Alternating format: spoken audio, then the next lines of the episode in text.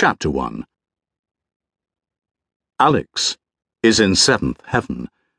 She has been trying on wigs and hair extensions for more than an hour now, hesitating, leaving, coming back, trying them on again.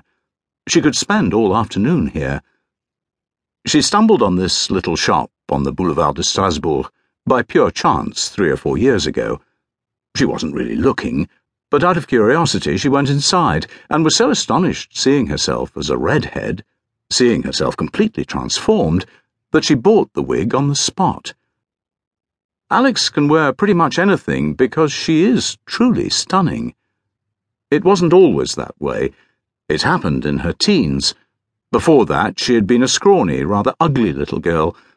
But when she finally blossomed, it was like a tidal wave.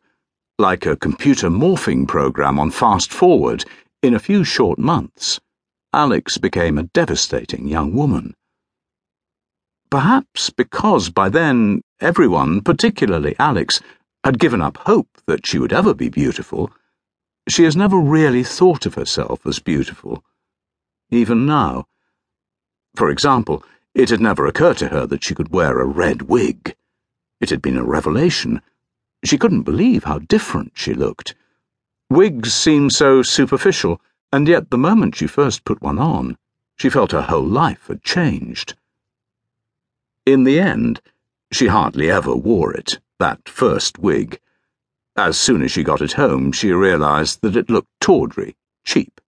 She tossed it, not into the bin, but into the bottom drawer of her dresser. Every now and again she would take it out, try it on gaze at herself in the mirror, though it was indeed hideous, the sort of thing that screamed tacky nylon fright wig, what Alex saw when she looked in the mirror kindled a hope in which she wanted to believe.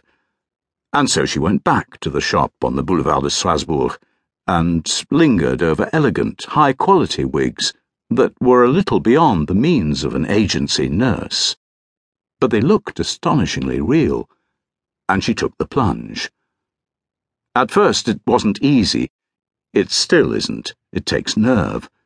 For a shy, insecure girl like Alex, just getting up the nerve could take half a day.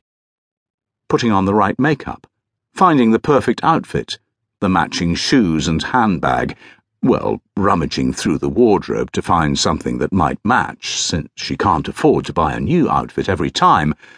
But then comes the moment when you step out into the street and you're someone else. Not entirely, but almost. And though it's hardly earth shattering, it passes the time, especially when you're not expecting much from life. Alex prefers wigs that make a statement. Wigs that say, I know what you're thinking, or I'm not just a pretty face, I'm a maths genius too. The wig she's wearing today says, You won't find me on Facebook. As she picks up a wig called Urban Shock, she glances out through the shop window and sees the man.